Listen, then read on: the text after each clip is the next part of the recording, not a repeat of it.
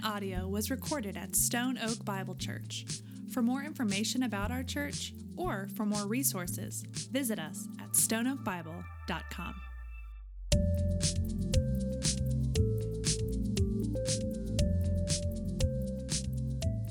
Well, I want to welcome you again uh, and welcome you to our Summer in the Psalms. It, what a beautiful psalm, a hope filled psalm that we are in. It makes me grateful that I get to be a gospel preacher with psalms like this. Uh, I cannot wait. Uh, listen, if you are here and you didn't bring a Bible, I want to invite you to grab one of ours. There should be one right around you, uh, either a black or a blue one should be right around you. I invite you to grab that. And if you're here and you don't own a Bible, you're here and you just you don't own a, copy of God's Word, I, I want to just invite you to take that. It would be our honor, our privilege to just give you that. So just find one around you, grab it, and you now have one. So just take it home with you. Uh, would, we've been able to give away cases of Bibles since we started, and we love it. So please grab it if you don't have one. Um, like I said, Psalm 121 is an amazing psalm. And as we open it up, I want to start with a very basic statement, a very basic foundation, and it really matters for us as we build this morning. Here it is We live in a fallen world. We live in a world that is not perfect our communities, our nation, our world, our homes, let's just be honest, ourselves. We are broken, we are sinners. Perfect heaven is not here yet.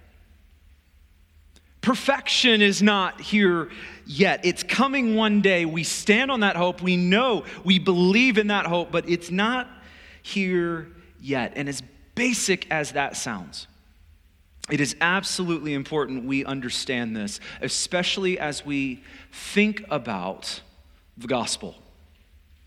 Unfortunately, I have heard far too many gospel presentations that sound something like this Come to Jesus, give your life to Jesus, your life is going to change, it's gonna be awesome, things are gonna be good, you're gonna live in blessing from day to day. You're going to walk in just perpetual blessing of God. Good things are going to happen to your life. Come to Jesus. You're going to experience better health because God loves you.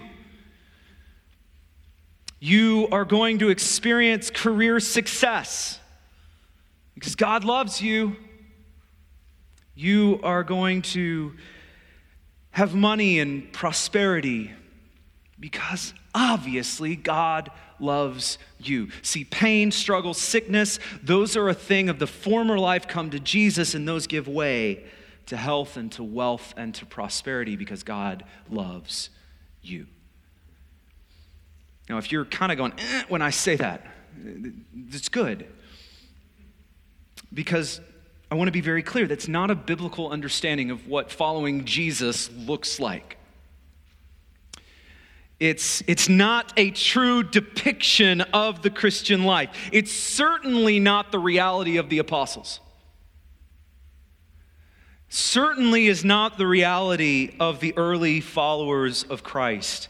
And I say this boldly because as as a pastor I'm burdened by this. Because I have seen too many who have believed this false gospel who grow very discouraged in life because what they see, their reality, their life is not matching up to what they thought. And there's a, uh, there's a brokenness that comes with that, and it's heartbreaking. The call of the gospel is not come to Jesus and get wealth, prosperity, and health.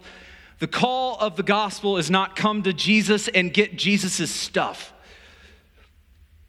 The call of the gospel is to come to Jesus and get Jesus. To get him today, to get him tomorrow, to get Christ forever, and to know that the better things are yet and still to come. That's the call of the gospel. It is so much better than the fake prosperity gospel that is out there because it never ends. The call of the gospel is that there is a hope that is still to come, that the brokenness of our current condition will not be our eternal condition. That is the hope. In other words, the gospel does not say, Come to Jesus and you're never going to have trouble again. The gospel says, Come to Jesus, you're going to be kept through life's troubles. John, Jesus says in John 16, 33, I say these things to you that you're going to have peace. In the world, you will have tribulation, but take heart. I have overcome the world.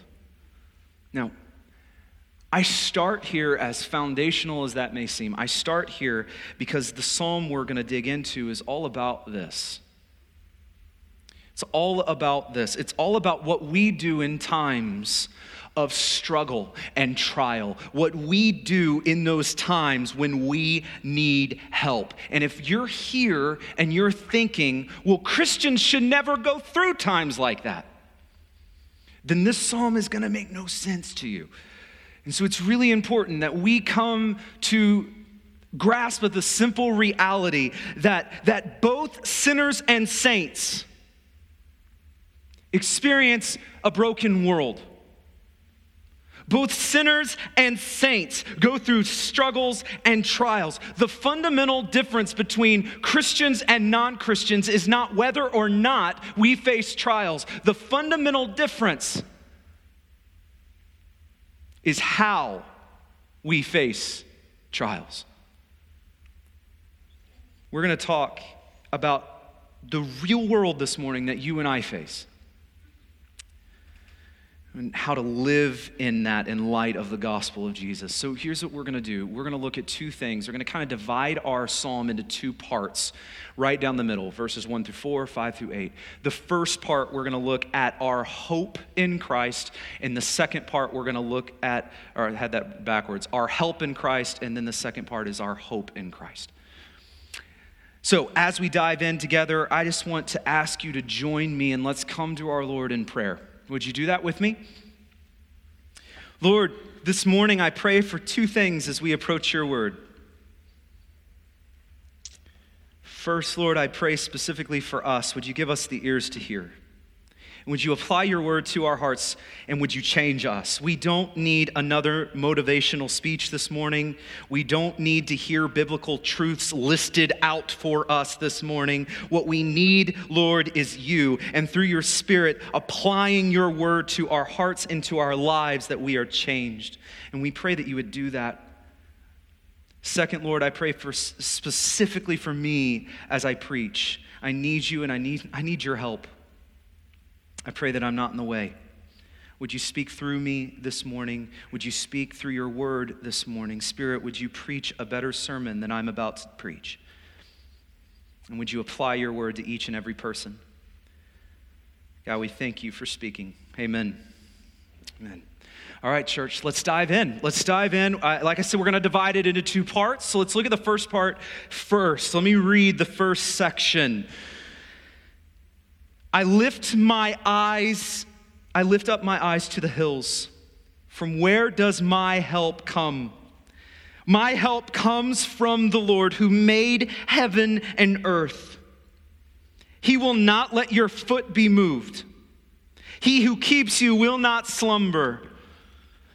Behold, he who keeps Israel will neither slumber nor sleep. That is good news. Let's pause there. Notice with me that this verse does this text does not it's not an if you face trouble text. It is a when you face trouble text. Where are you going to look? Where do we look for help? Where do we run? Verse 1 says, I lift up my eyes to the hills. From where does my help come? See, our default condition as just broken people is to look around for help. To look around, to, to look around at the resources, to look around at people and things that are around us. We look around in times of trouble for ways to, let's be honest, to escape. We look around for those, those seemingly harmless distractions sometimes of uh, sports to vacations, uh, entertainment to hobbies. None of them are bad except when they become our escape, right? But we look around, and or we we look around and we seek out destructive things and destructive habits. We look around. This is kind of our default condition our default condition. We look around for other people to help. We look around for things. We look around for resources. And I, and I, don't want you to hear me wrong. There might be some really helpful things around you. We'll talk more about that in a moment. But it's, it's kind of like looking around trying to find band aids for bullet hole wounds, right? There's just something broken about it when we only look around. Notice our psalm says in verse 1 I lift up my eyes to the hills. In other words, we're not just called to look around, we are called to look up. Who can help me here? Who can help me now? Listen, as odd as this may sound, and you may be able to re- relate to this really well, it is an act of God's mercy and grace when He teaches us that the things we look around for don't offer us the help that we think they or we thought they would there is a that is an act of god's grace and, and i want to put it like this have you ever been in a place in your life where god has shown you that all of the things that you had looked for for help and escape that none of them offered what you thought they would offer have you ever been in a place church where where you look around and you found that all of the, the places that you looked for help and respite have come up short. On the one hand, that is an absolutely terrifying place to be. For anyone who has been in that season, you know what I mean. And on the other hand, it is a wonderful season to be in because it is God's way of causing us to look up, to find not counterfeit help, but to find true help. I want us to listen to this. Verse 2 My help comes from the Lord who made heaven and earth. There is no greater appeal, no higher appeal than that. Look up to the creator of all things. Look up, the maker of everyone and everything. I want to ask uh, what I think to be a kind of an obvious question. Have you ever been taken back and just stopped and just were amazed as you considered the beauty and wonder of God's creation? Has it ever happened to you? Have you ever just considered how crazy big the galaxy is? Those NASA photos are just, they blow your mind. Right? Have you ever just considered this, just the splendor of the things around us? Have you ever been to the Grand Canyon and have that oh, moment? Have you ever just been on a really wonderful hike and just had to stop and go, wow?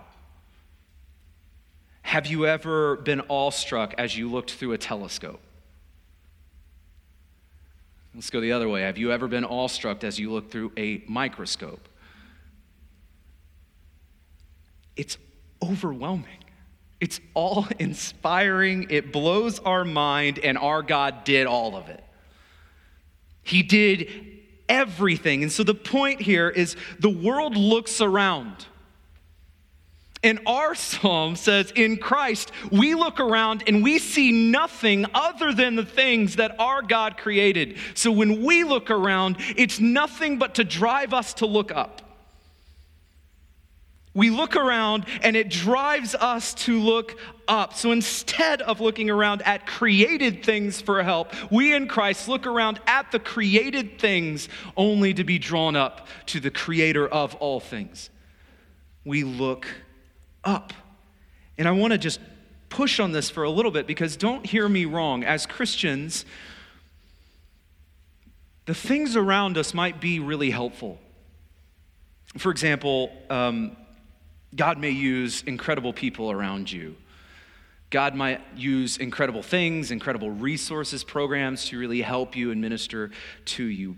But if that help ends right there, it is it has missed it it has missed it because the truth is is that god may use people around you, things around you, resources around you as His means to draw your eyes up. And in that way, look around so that we can look up. Just don't look around for the sake of looking around. Our psalm says, Look up. Let looking around only serve as the reminder for us to look up. Romans 1, I love this, uh, 19 says it like this For what can be known about God is plain to them because God has shown it to them. For his invisible attributes, namely his eternal power and divine nature, have been clearly perceived ever since the creation of the world in the things that have been made, so they are without excuse. See, Paul here is talking about those who are not followers of Jesus. And he's saying, hey, hey, look around. Creation points up to a creator so that all of us, no matter who we are, can look up. Paul is, is directly saying that. It's even clear to unbelievers, is what Paul is saying. So I want to ask you, how much more clear should it be for us? How much more is this true for us? The psalmist says, Look around, look at all that God has created, and let that drive you to look up. In times of greatest needs, when we are desperately in need of help, I want to ask you, how does access to the creator of the universe through Jesus Christ change the way you look at your problems? The psalmist is calling us to consider the fact that we look up to the creator of all things, the creator of everything through Jesus Christ. We have access to him, and that should change the way we look for, uh, we look for help. Our hope is not in the things, but in the creator of all things. Our hope is not ultimately in people, but in the creator of all people. And the psalmist says, Look up to the Creator. Listen to this He will not let your foot be moved. He who keeps you will not slumber. Behold, he who keeps Israel will neither slumber nor sleep. Uh, what is the longest amount of time that you have gone without sleep? Don't say it out loud, but just think about it. Now, better question is what do you think the world record is? For someone going without sleep? Well, I was curious this week, so I happen to know it. You ready? The world record for the longest amount of time that anyone has gone without sleep is held by a man named Randy Gardner. He achieved this feat in 1964 when he was in high school. That part's not surprising to me. Here's how long, so you don't even have to Google. I'm gonna, I'm gonna give it away. Randy went an astonishing 264.4 hours without sleep. I'll save you the math. That's 11 days and 25 minutes. I really cannot fathom this. I mean, at 10 o'clock tonight, I'm going to be out. I cannot wrap my mind around that. Now, we all know that sleep deprivation has some negative consequences, right? Well, um, in Randy's extreme case, here's what they reported. You ready? Through this experiment. Uh, quote, serious cognitive and behavioral changes.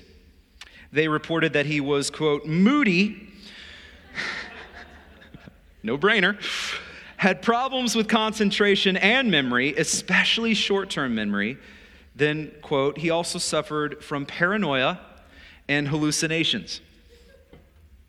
It's 11 days. In this report, I'll continue um, on the 11th day, so the home stretch here, he was asked to subtract seven repeatedly, starting at 100. Uh, he stopped at 65, which is actually pretty impressive, I think. But when they asked him, Why did you stop? he replied that he had forgotten what he was doing. oh, that's good. Let me say something obvious here. Our God is not like us. Our God is not like us and does not share our limitations. God is always perfectly attentive. He never sleeps, He never slumbers. And the point that the psalmist is making here is that our God will never be unavailable to our need or inattentive to our cry for help. He's not like us, and He's not going to suffer from uh, mental fatigue on day 11. He's not going to forget what he was doing. He is perfectly able to hear, perfectly able to respond, always there and always able. Verse 3 says, He will not let your foot be moved. Other translations say, say He will not suffer thy foot to slip. I like that because, because a, a slip, no one expects a slip. A slip is what happens when you're walking and your foot suddenly gives way. That's a, that's a slip. So the psalmist says, God, your God, is, is watching and is perfect and will not even let your foot slip. In other words, God is sovereign even over the things you don't expect, the unexpected things, that there is no unexpected thing that will take you down. In Christ, we don't have to fear what is known or what is unknown. What is seen and, or what is unseen, what is expected, what is unexpected, because He's always watching, never sleeping, and He is our help. I can't help but think of this in light of our spiritual condition the, the fact that we are all in constant danger of failing and falling. We're in constant peril. We're weak in and, of, in and of ourselves. We, we echo what Paul says in Romans 7, where he says, I don't understand my own actions. Have you been there? I don't do what I want to do, but the very thing I hate, I do. Have you been there? We, of course we have, because this is us, this is our condition. The crazy thing about our gospel is that we're not left there, and praise God for that. The gospel reminds us that it is God and God alone, Christ and Christ alone, that we have hope as his people. The gospel reminds us that our God upholds the weakest and the most feeble among us. That is really good news. And in that we echo Paul again in 1 Timothy 1:15 that says this saying is trustworthy, true, deserving of full acceptance that Christ Jesus came into the world to save sinners. Which of which I am the foremost, I am the chief of them, is what Paul says. His promises are full and, uh, and unfailing. Our God is the creator. He is our help. He is aware. He is our help. So, in light of that, what do we do? Where do we look in times of trouble? Where do we run? Now, I want to move forward because not only is this psalm a call to look up because he is our help, but more than that, he is our hope. I want us to read in verse 5. The Lord is your keeper. The Lord is your shade on your right hand. The sun shall not strike you by day, nor the moon by night. The Lord will keep you from all evil. He will keep your life. The Lord will keep your going out and your coming in from this time forth and forevermore our Christian hope is not only that we will find help in our time of need, our Christian hope is that we will be kept. Verse 5 says, The Lord is your keeper, the Lord is your shade on your right hand. The shade on your right hand, we should be able to relate to very well in San Antonio. Um, it's like shading from the sun. I don't know about you guys, but I realized I was talking to Candace the other day that, that my parking lot strategy has totally shifted in this season. Uh, no longer is, is distance from the door even a variable, it's not even a factor. Uh, not at all. For me, it's where's the tree? It could be a mile away, but if it's a tree, I'm going to park there because under that shade, it makes the world of a difference. I don't know if you've experimented with this, but it's like a 50 degree swing that you experience. It's, it's the difference of being a, a toasty 96 degrees and a scorching 146 degrees when you get back to your vehicle, right? God is like that. He's our protection from the hot, scorching sun, our shade. And this reference to the right hand here just kind of furthers that image because at the right hand is this place of defense and protection. And, and listen to this the sun shall not strike you by day, nor the moon by night. The Lord will keep you from all evil. He will keep your life. What I love about verses 6 and 7 is they are telling us loud and clear that we don't need to fear natural or moral evil. And what I mean by that is we see we don't need to fear natural disasters the sun, the moon, the heat, the cold. We don't need to fear the natural evil, right? We also don't need to fear the moral and human evil. As he says, he keeps me from all evil. That's the evil that others do to us living in this broken world. See, we don't need to fear creation. We don't need to fear man because our God is our help. He is our hope. He is our protection, our defense, and He keeps us. Which makes this last verse just incredible. The Lord will keep your going out and your coming in from this time forth and forevermore. I want to read this again. I want it to just sit on us. The Lord will keep your going out, your coming in from this time forth and forevermore. In Christ, because of Christ, through Christ, you are kept forever forevermore. You are kept from this moment right now to every single moment that you will face. You are kept. There is never a moment that you are not perfectly kept and held by your God who never sleeps. It's good news.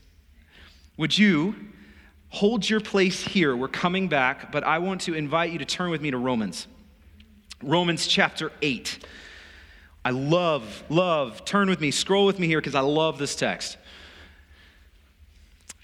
The, this psalm is this idea of God keeping us, and, and this idea of God keeping us is found all throughout Scripture.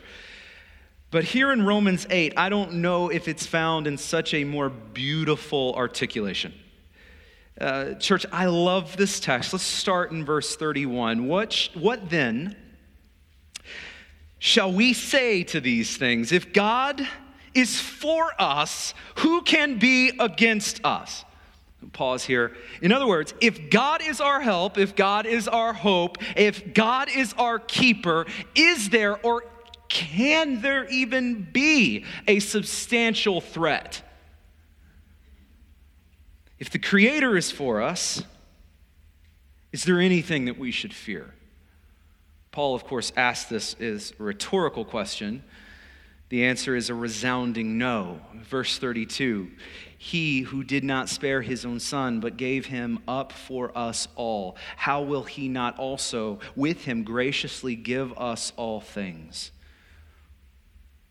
In other words, church, do you need any proof that God loves you? Do you struggle to believe it? Look no further, as Paul says, than to the cross of Jesus Christ. Because since your God did that to save you, since he did that to save you, will he not also keep you? In other words, Paul makes this wonderful argument to believe in Christ as your Savior is to believe in Jesus Christ as your keeper. To believe that God sent his son, didn't spare his own son, is to believe that God will complete his good work. And because of that, verse 33 who shall bring any charge against God's elect? Is it is God who justifies. That's the creator who justifies. Verse 34 Who is to condemn? Christ Jesus is the one who died, more than that, who was raised, who is at the right hand of God who indeed is interceding for us. Verse 35 Who shall separate us from the love of Christ. Shall tribulation or distress, persecution, famine, nakedness, danger, or sword? Notice Paul here is listing off both natural evils and moral evils. He's listing off the natural even evils, such as famine, but he's also listing off the moral ones, such as the sword. He asks, Are any of these things enough? Any of these things enough to separate us from our keeper? Well, Paul answers emphatically 37 No. It's a great word. No. In all these things, we are more than conquerors through him who loved us. For I am sure that neither death nor life, nor angels nor rulers, nor things present nor things to come, nor powers, nor height, nor depth, and just in case he missed something, nor anything else in all of creation the most all encompassing statement that he could make, saying, Nothing, no one will be able to separate us from the love of God in Jesus Christ our Lord. Amen. How and why? Because our help comes from the Lord, the Maker of heaven and earth. Because our God doesn't sleep, because our God doesn't slumber, because our God is our keeper, and no moral evil and no natural evil will take us, will remove us from his grasp. The Lord is our help, the Lord is our keeper. And this is true for all of God's people in Jesus Christ.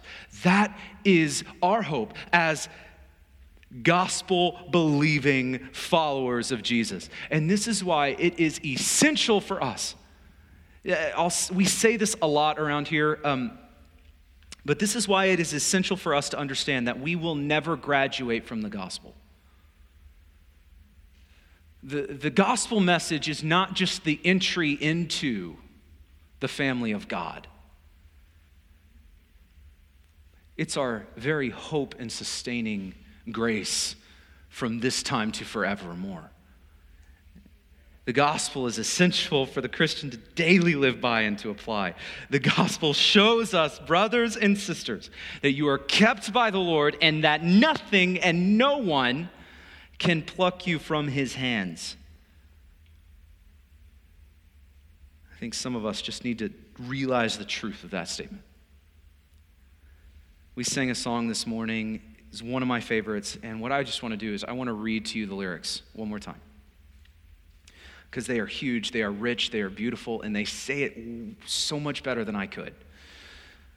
I want you to listen to this. When I fear my faith will fail, have you been there? Christ will hold me fast. When the tempter would prevail, again, have you been there? He will hold me fast. I could never keep my hold through life's fearful path, for my love is often cold. He must hold me fast. He will hold me fast. He will hold me fast. For my Savior loves me, so he will hold me fast. Those he saves are his delight. Christ will hold me fast. Precious in his holy sight, he will hold me fast. He'll not let my soul be lost. His promises shall last. Bought by him at such a cost, he will hold me fast. He will hold me fast. He will hold me fast. For my Savior loves me, so he will hold me fast. And listen to this last verse.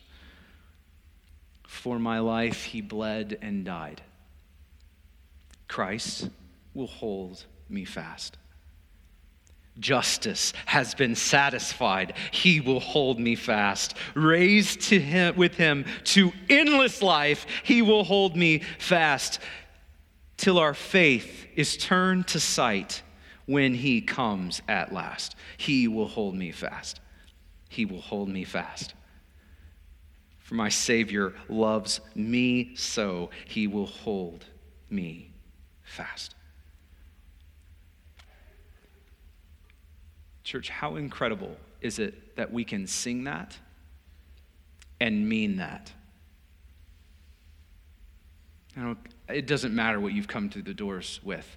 How incredible is it this morning that we can read that and mean that, sing that and mean that because we know that we're kept by our God. He is holding us fast. He will hold us fast forever because, as Psalm says in verse 8, the Lord will keep your coming, your going out and your coming in from this time forth and forevermore. Like I said, it's weeks like this that just make me so excited that I get to be a gospel preacher. I want us to finish, though, with uh, noticing one more thing together, a really important thing together. And invite you to turn back. I said we're coming back, right, to Psalm 121. And I want you to do something with me. I want you to take a moment and I want you to scan back through these eight verses. And I want you to notice who does what. First, let's just notice what the Lord does. Well, verse 2 The Lord made the heavens and the earth. The Lord doesn't let your foot be moved, verse 3.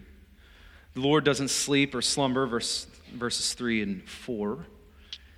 The Lord is the keeper, verse 5. The Lord is your shade, verse 5. The Lord keeps you from evil, verse 7. The Lord keeps your life, verse 7. And the Lord will keep you from now to forevermore. Verse 8. That's what the Lord does. Praise God that that's what the Lord does. It's amazing. This is our God. This is our Lord. Now, um, scan back again and let's look at what you and I do. I find one thing. I look back over this psalm and I find one action that we're to take. I find one command, one very simple thing, and it's found in verse 1. I look up. I lift up my eyes. That's it. So if you think about this, it, it, the Lord made the heavens and earth, so look up. The Lord doesn't let your feet be moved, your foot slip, so look up.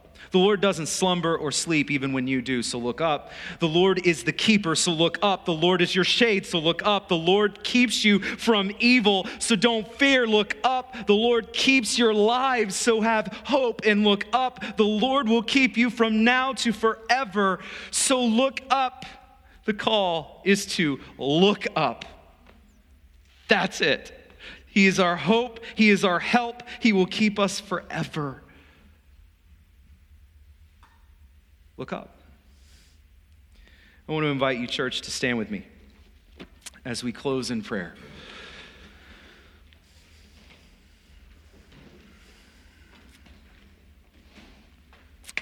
Would you pray with me? God, would you, through your Spirit, would you help us to look up? Would you lift up our eyes? For all of us here who are weighed down, for all of us here who are going through a trial, who are right in the middle of a trial, you are our help. Would you help us to look up? For all of us here who are struggling spiritually, wrestling in the faith, would you help us look up and know that you are a help? For all of us here who are followers of Christ this morning, would you increase our faith? Would you increase the joy that comes from knowing that we are kept forever, held fast forever in Christ Jesus? You are our hope. You are our help. You are our keeper. And you will hold us fast. So, God, we look up. Would you help us? In church, as we continue in prayer this morning, as your, your heads are bowed, eyes are closed for any person here who's not yet a follower of Jesus. The good news that we have talked about this morning, the good news of a helper, the good news of a hope, the good news of Jesus Christ, this good news is offered to you freely this morning through Jesus Christ. If you are here and you're ready to look up, to respond to the gospel for the first time, to look up for the first time, God is here and is offering you Himself. the forgiveness of your sins and eternal life with Him. This morning, the invitation is to look up. I want to invite you to join us in prayer. Lord, thank you for sending our, your Son. Thank you for demonstrating your great love to us through Jesus. While we were lost in our sin, dead in our sin, you called us to yourself and you sent Jesus to do the work. Lord, would you forgive me of my sins through Jesus? Would you guide me? Would you direct me in your truth? Would you take my life and transform me by your Spirit? Through your grace, because you are my help. You are my hope. I look to you this morning. I look up to you this morning. Amen.